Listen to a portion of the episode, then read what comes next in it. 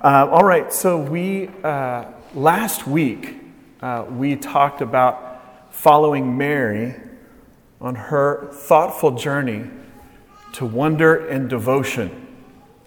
And uh, had the opportunity to look at uh, Matthew, uh, excuse me, Luke chapter 1. Today, we are focused on following Joseph on this journey, a thoughtful, a thoughtful journey. Uh, we talked about that a little bit, what that means uh, last week uh, to wonder and devotion. And um, I find that the story uh, really doesn't need any um, exaggeration. Um, it is a, a, dramatic and amazing story of the journey uh, that Mary and Joseph had, especially if you uh, take your time to read it, um, to um, bring yourself to this thought that, you know, someday you'll get a chance to, to meet Mary and Joseph. They are real people with um, eternal, you know, spirits. So we'll get a chance to meet someday and uh, think about what it, what their journey was was like, uh, because this this story, um, it's specific and it's amazing. It's specific and it's amazing. I don't know if you you go through a little bit of life and you find uh, need you find yourself up against um, challenges, limitations, things that are beyond your control, and you find yourself in a place of need with something that is specific and amazing, meaning it's, it's beyond your ability, uh, the supernatural. So let, us go uh, to Joseph's um, side of, of this part of the story. Turning to Matthew chapter 1, uh, verses 18 through 25. This is how Jesus the Messiah was born. His mother Mary was engaged to be married to Joseph, but before the marriage took place, while she was still a virgin, she became pregnant through the power of the Holy Spirit. Joseph, to whom she was engaged, was a righteous man and did not want to disgrace her publicly, so he decided to break the engagement quietly. As he considered this, an angel of the Lord appeared to him in a dream. Joseph, son of David, the angel said, Do not be afraid to take Mary as your wife. For the child within her was conceived by the Holy Spirit, and she will have a son, and you are to name him Jesus, for he will save his people from their sins. All of this occurred to fulfill the Lord's message through his prophet Look, the virgin will conceive a child, she will give birth to a son, and they will call him Emmanuel, which means God is with us. When Joseph uh, woke up, he did as the angel of the Lord commanded, and he took Mary as his wife. He did not have sexual relations with her until her son was born, and Joseph named him Jesus. We can follow Mary and Joseph on their thoughtful journey to wonder and devotion. And we, we looked at Mary's perspective on this part of the journey last week, and today's we're, we're reading about Joseph and the message he received from God. Joseph and Mary are engaged to be married. Uh, we don't get a full explanation of their relationship dynamic here. We don't get all the details.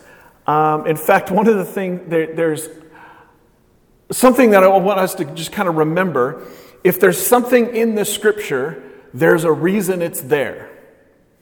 But there's a lot of things that are not in the scripture and that leave us with some curiosity. And I'm thankful that there will be a day where we will get to ask our questions. But one of the things that we don't know is we don't know if Mary told him about her visitation from Gabriel that we read about last week. We don't know if she told him about it and he didn't believe her.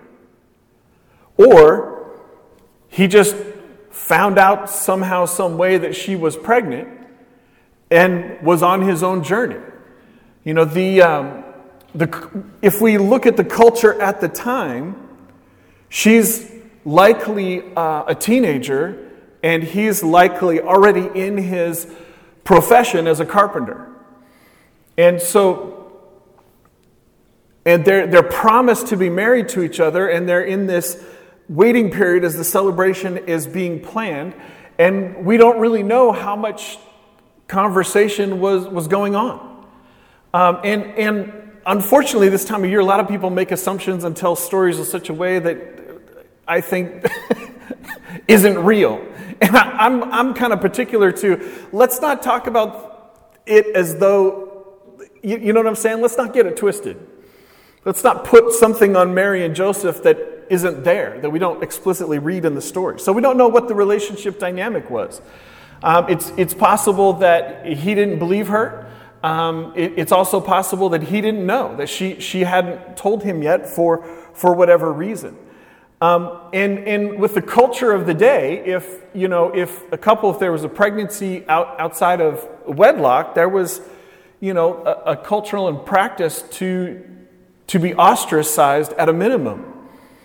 And um, breaking off the relationship and other things, you know, more dramatic, were, were something that was, was also done.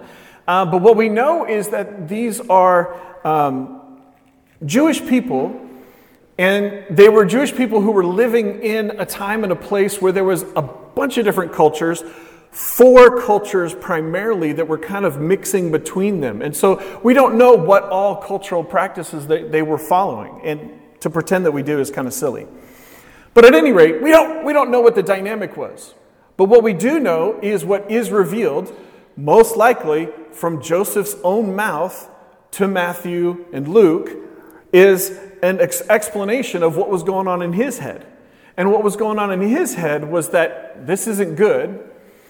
But also, what we see is that though he could have taken a more extreme approach, he was choosing a culture of grace and honor and wanting to do it quietly. And then the angel comes with a message.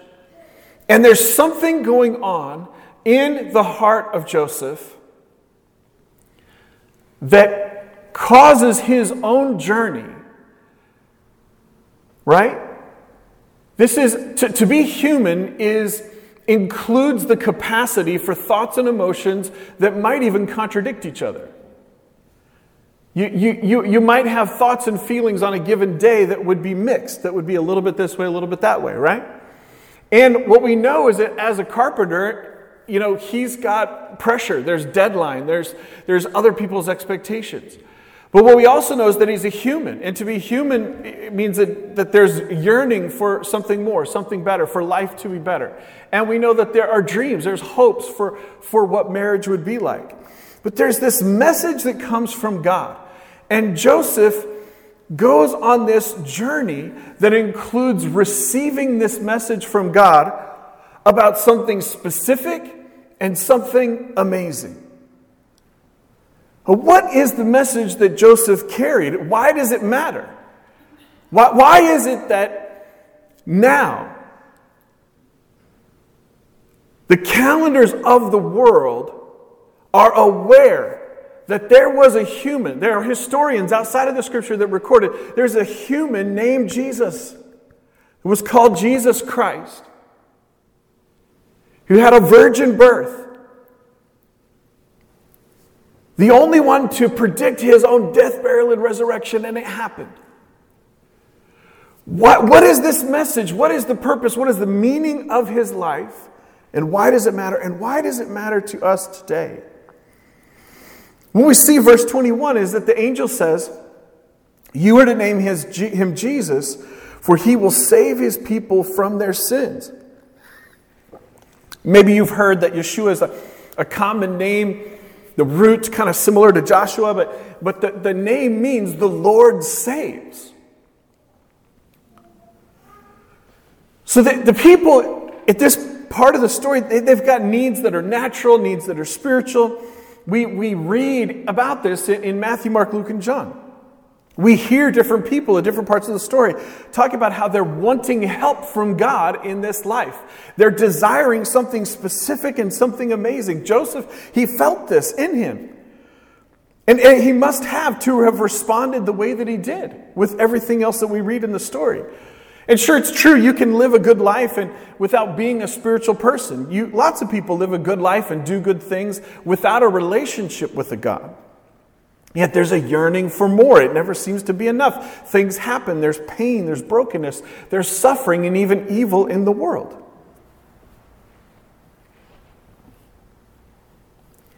But Joseph, he was aware that over the centuries, most people believed in God.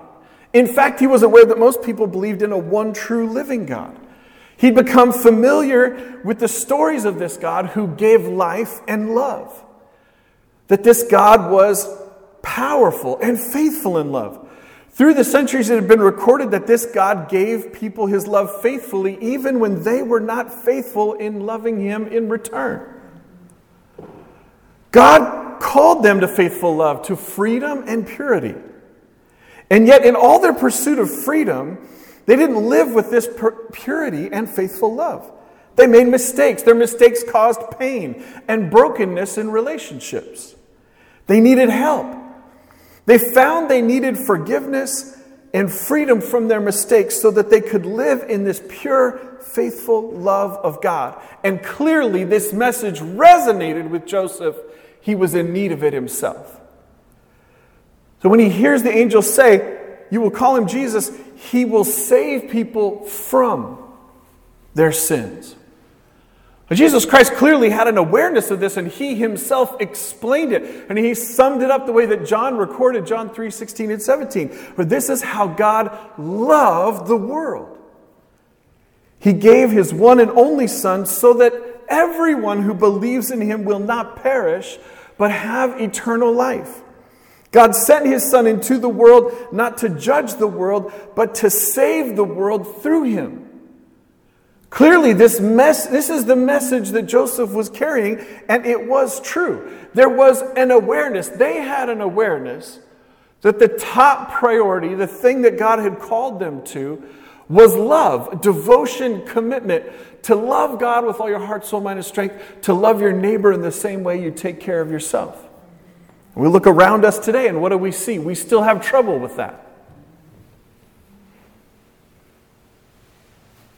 If I offered you a glass of water, said, Don't worry, it's not just Baltimore City water, it was in the purifier, you'd have an expectation of it. And if, if, you, if you tasted salt in it, or worse yet, you found some grains of sand, just a couple, when you drank the water, would you consider it pure? No. in the same way, one, two, just, just a little bit of sin, and we're not pure. We're in need of that rescue. We're in need of something specific, something amazing. We come to that place to just confess, God, I, I'm a moral failure. I don't love you with all my heart, soul, and mind and strength, and I don't love my neighbor in the same way I take care of myself. We got to come to that place. We go just a little bit further and we see more explanation about who Jesus is. Emmanuel, God with us, referencing the prophet Isaiah. So the message includes Jesus will save people from sin. Jesus is God. Jesus is human. Jesus is God human with us.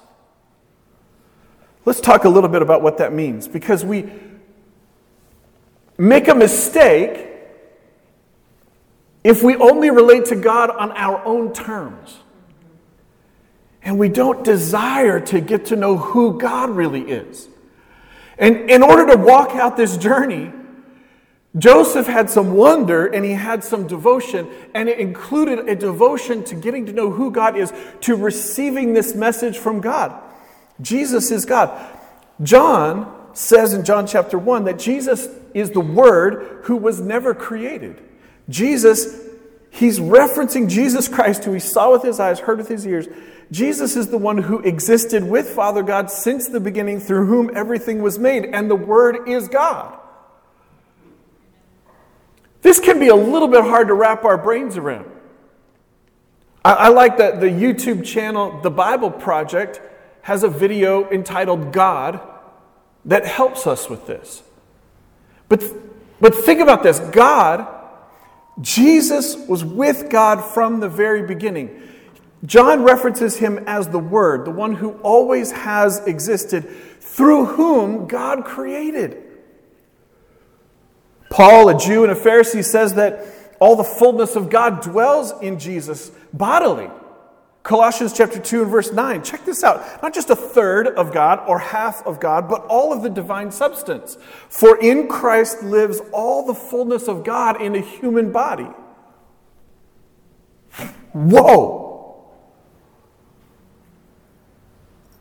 The apostle Peter, another Jewish man writes 2 Peter chapter 1 verse 1, through the righteousness of our God and Savior Jesus Christ.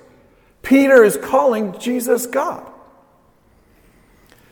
Jesus Christ showed a consciousness of his divine identity.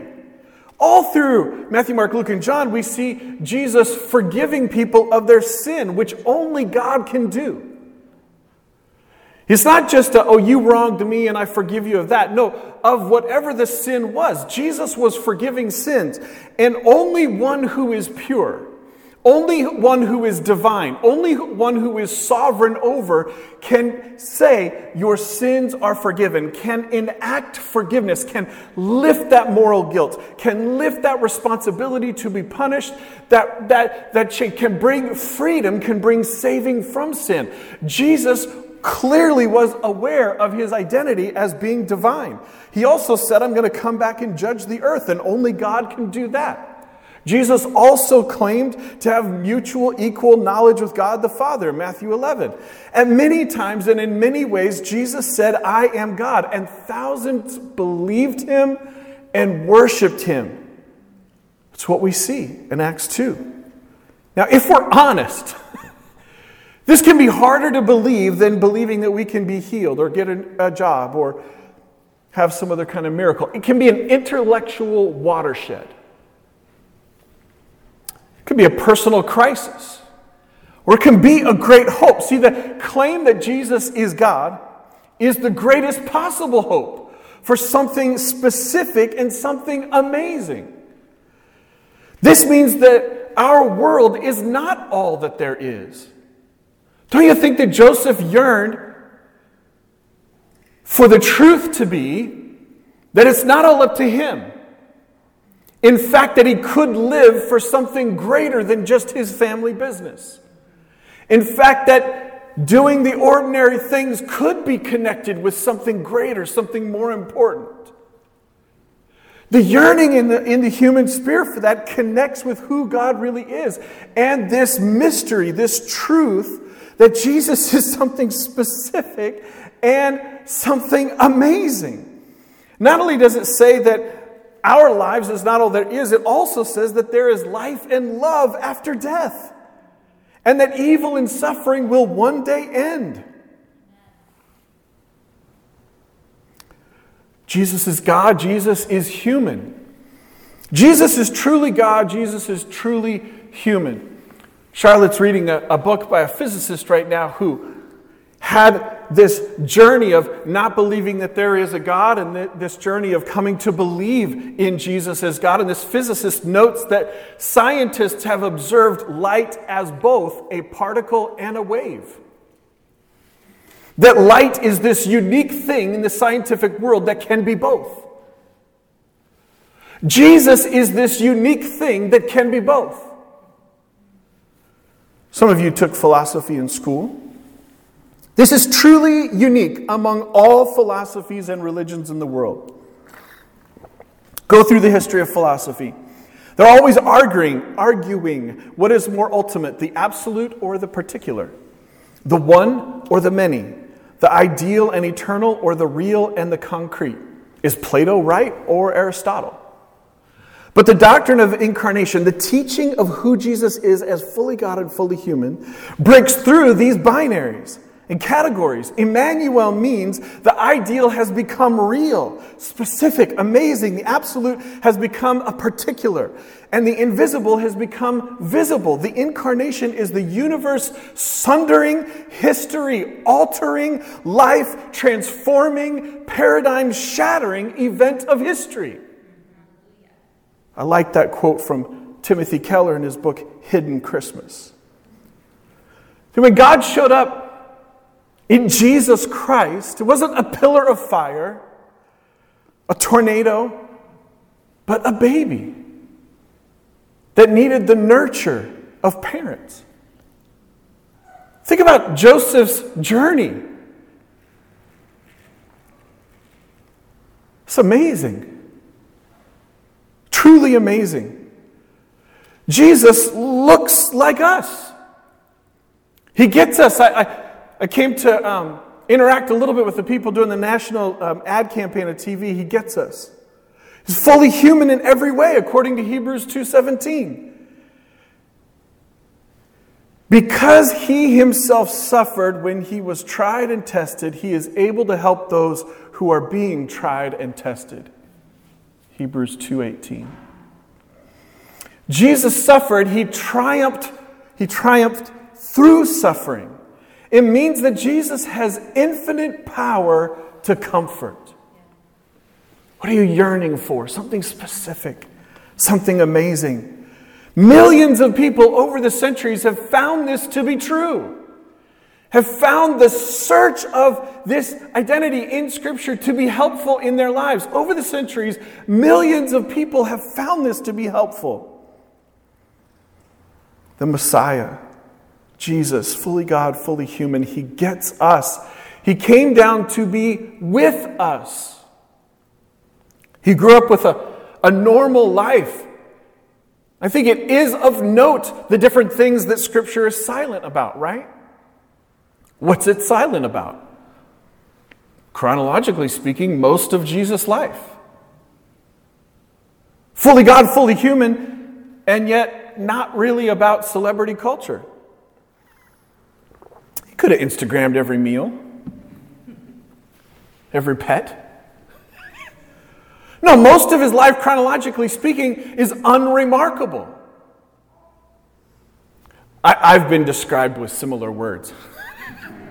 Not very tall, not very athletic, not very good looking. Probably won't amount to a whole lot. Like, you know, I, I, I like the fact a little bit that, that Jesus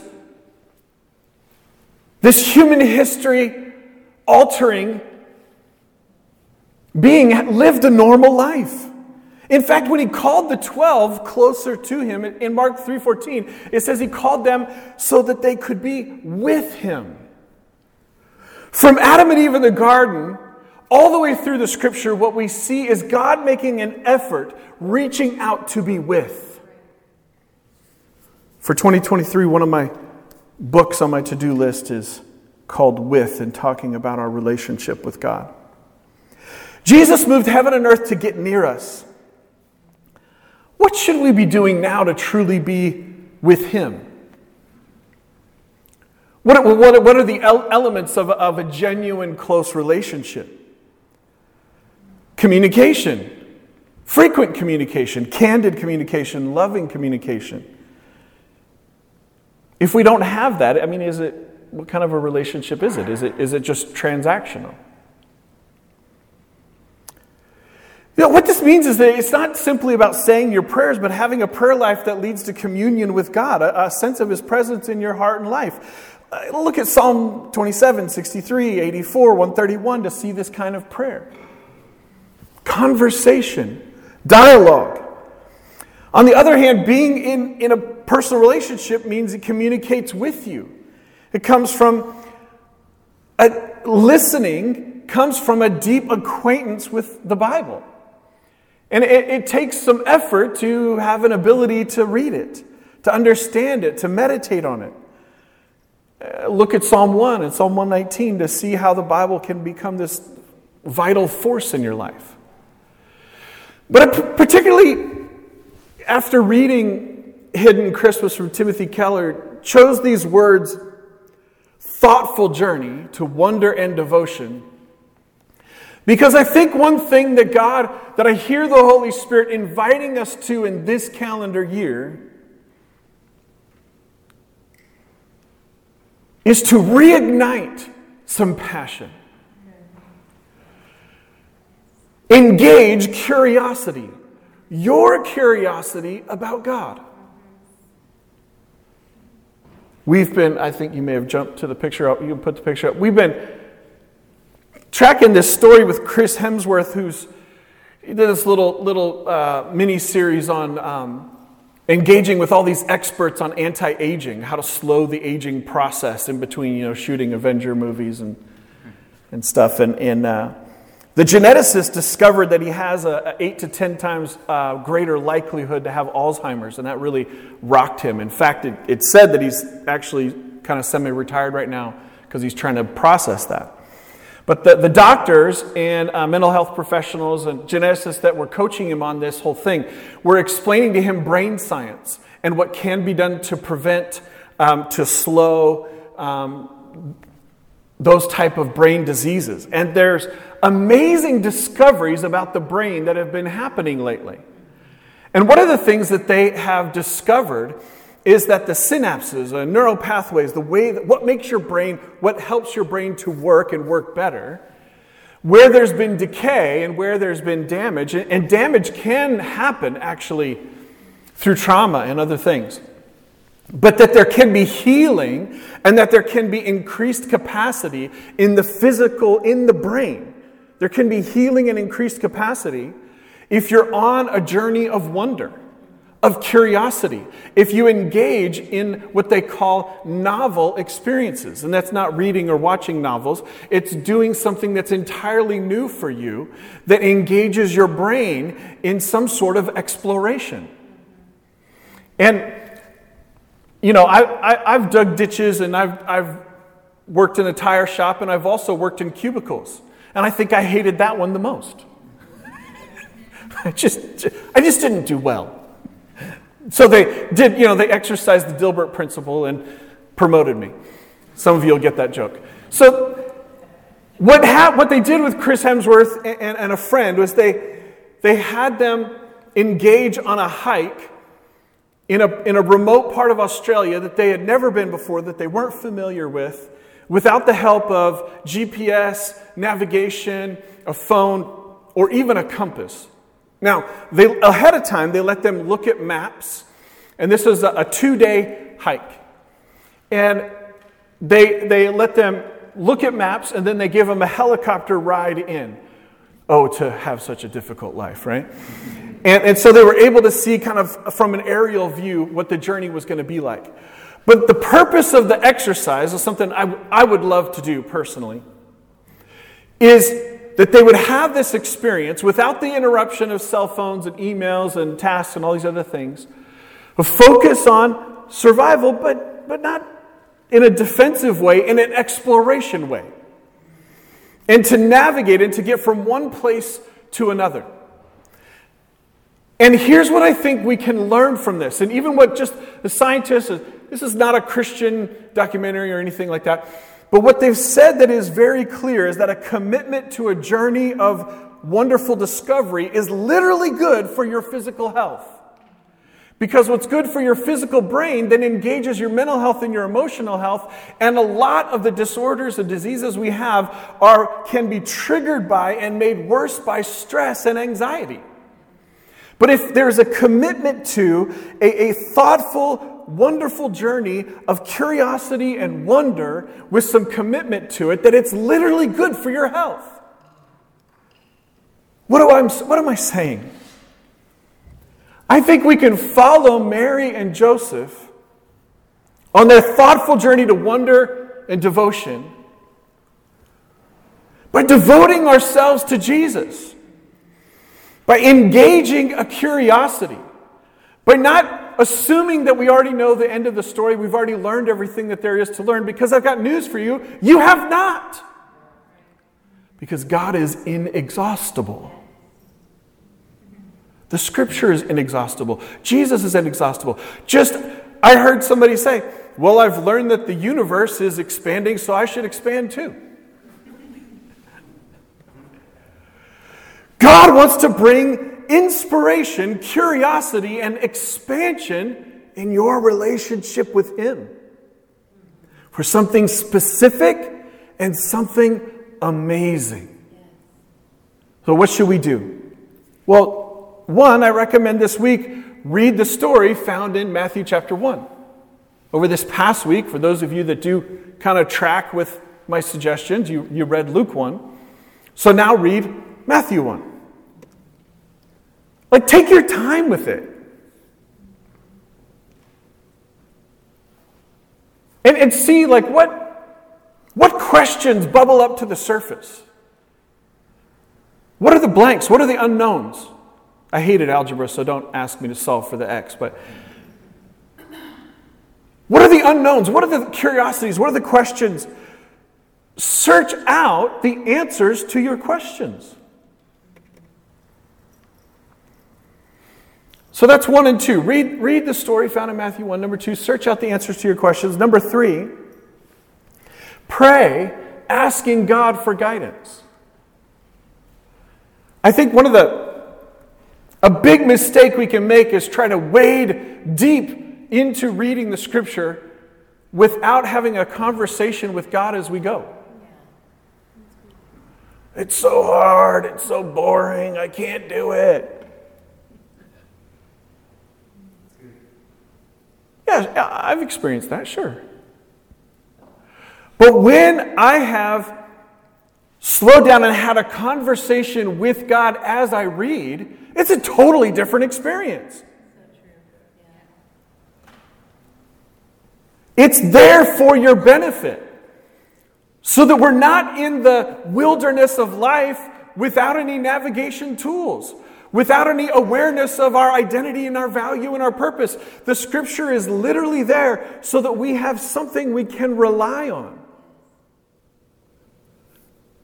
Where there's some objective truth, some elemental, some simple, some easy to identify, like, no, that's real. So pray, asking God for help as you read. Number four, What'll, what'll happen is you will identify, you will pretty quickly come up with the Holy Spirit's help, because this is what the Holy Spirit does when you ask for help. You'll come up with a next step in your spiritual journey. So when that's been identified, take that next step. And, and what is that? Is that carving out daily relationship time for God? Is it reading in that daily relationship with time with God, or maybe you are only a reader and you're not a conversator. Maybe it's time to talk, or maybe you're one who only talks to God but doesn't listen. What is the next step that gets identified? And when that next step gets identified, take that next step. If I feel stuck, the Holy Spirit can bring gentle guidance to that one next step, and then taking that next step is actually life giving. When I leave it to just my own internal voice, the relationship with God can just be a bummer and it can come to a complete stop. But if I'm actually more focused on God than my own thoughts, and if I'm listening to God as though He is like actually God, and you know what I'm saying? Then it's a little bit more encouraging. And then what happens is it's also fulfilling, it's enjoyable. We can actually make enjoying God our main thing, what we enjoy the most. This is something I've been thinking about a lot this past month. Take a next step in your journey. And lastly, Share your journey with someone in your church family. Let's make it real. Look around the room. What could you do? Could you send a text? Could you Maybe it's got to start with getting somebody's contact information. Could you have a conversation here and now? Is there some way that you could share the journey? And what's a whole lot better is that if someone has identified a question that you don't try to be the answer person. But instead, what you say is like, hey, let's go look for the answer together. Mean, I kind of have an idea, but maybe, like, like, why don't we sit down or talk? Like, like, why don't we do something to look for that answer together? So that's actually when you read about in the New Testament what the, what the church was like. It was very communal. It was very together. It was, there was an equality about it. There was a love and a devotion to God, and there was a searching out, there was a following Jesus as something we do together. So share your journey with someone in your church family. Let's close in prayer.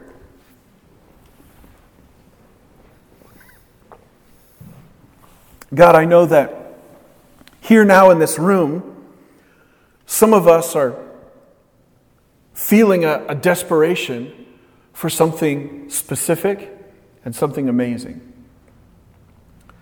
Some of us are experiencing heartbreak. Some of us are, are thinking about loved ones lost this year and, and really not wanting the holidays to, to be a thing. Some of us are in the doldrums. Some of us are excited about different things about life.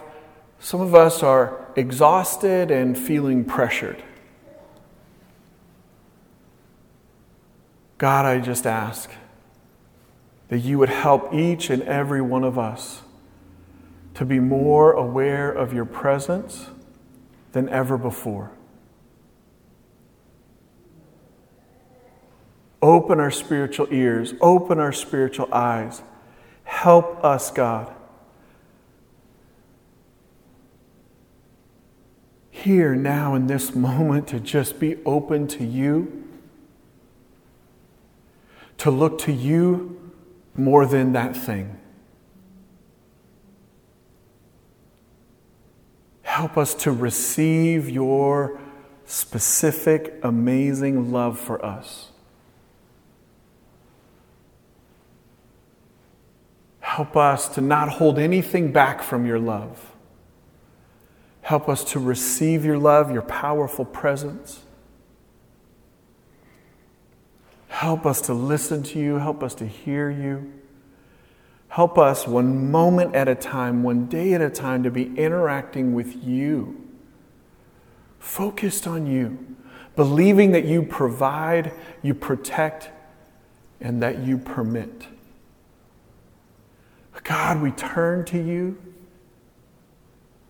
We thank you that Jesus can provide an infinite comfort because Jesus suffered and Jesus had victory over suffering. That his resurrection points to the fact that there is something meaningful for us to live for now. That it's not just about us or our life, there is something meaningful for us to live for now, and that beyond this life, there is life and love that lasts forever. Lord, let our, our spirits open and expand like lungs, taking in the breath of your presence and a fresh inspiration, a fresh excitement, a fresh joy about life. As we walk this journey of faith with you, God, we make a fresh commitment to love you with all we've got and to share that love with others. In Jesus' name, amen. Amen.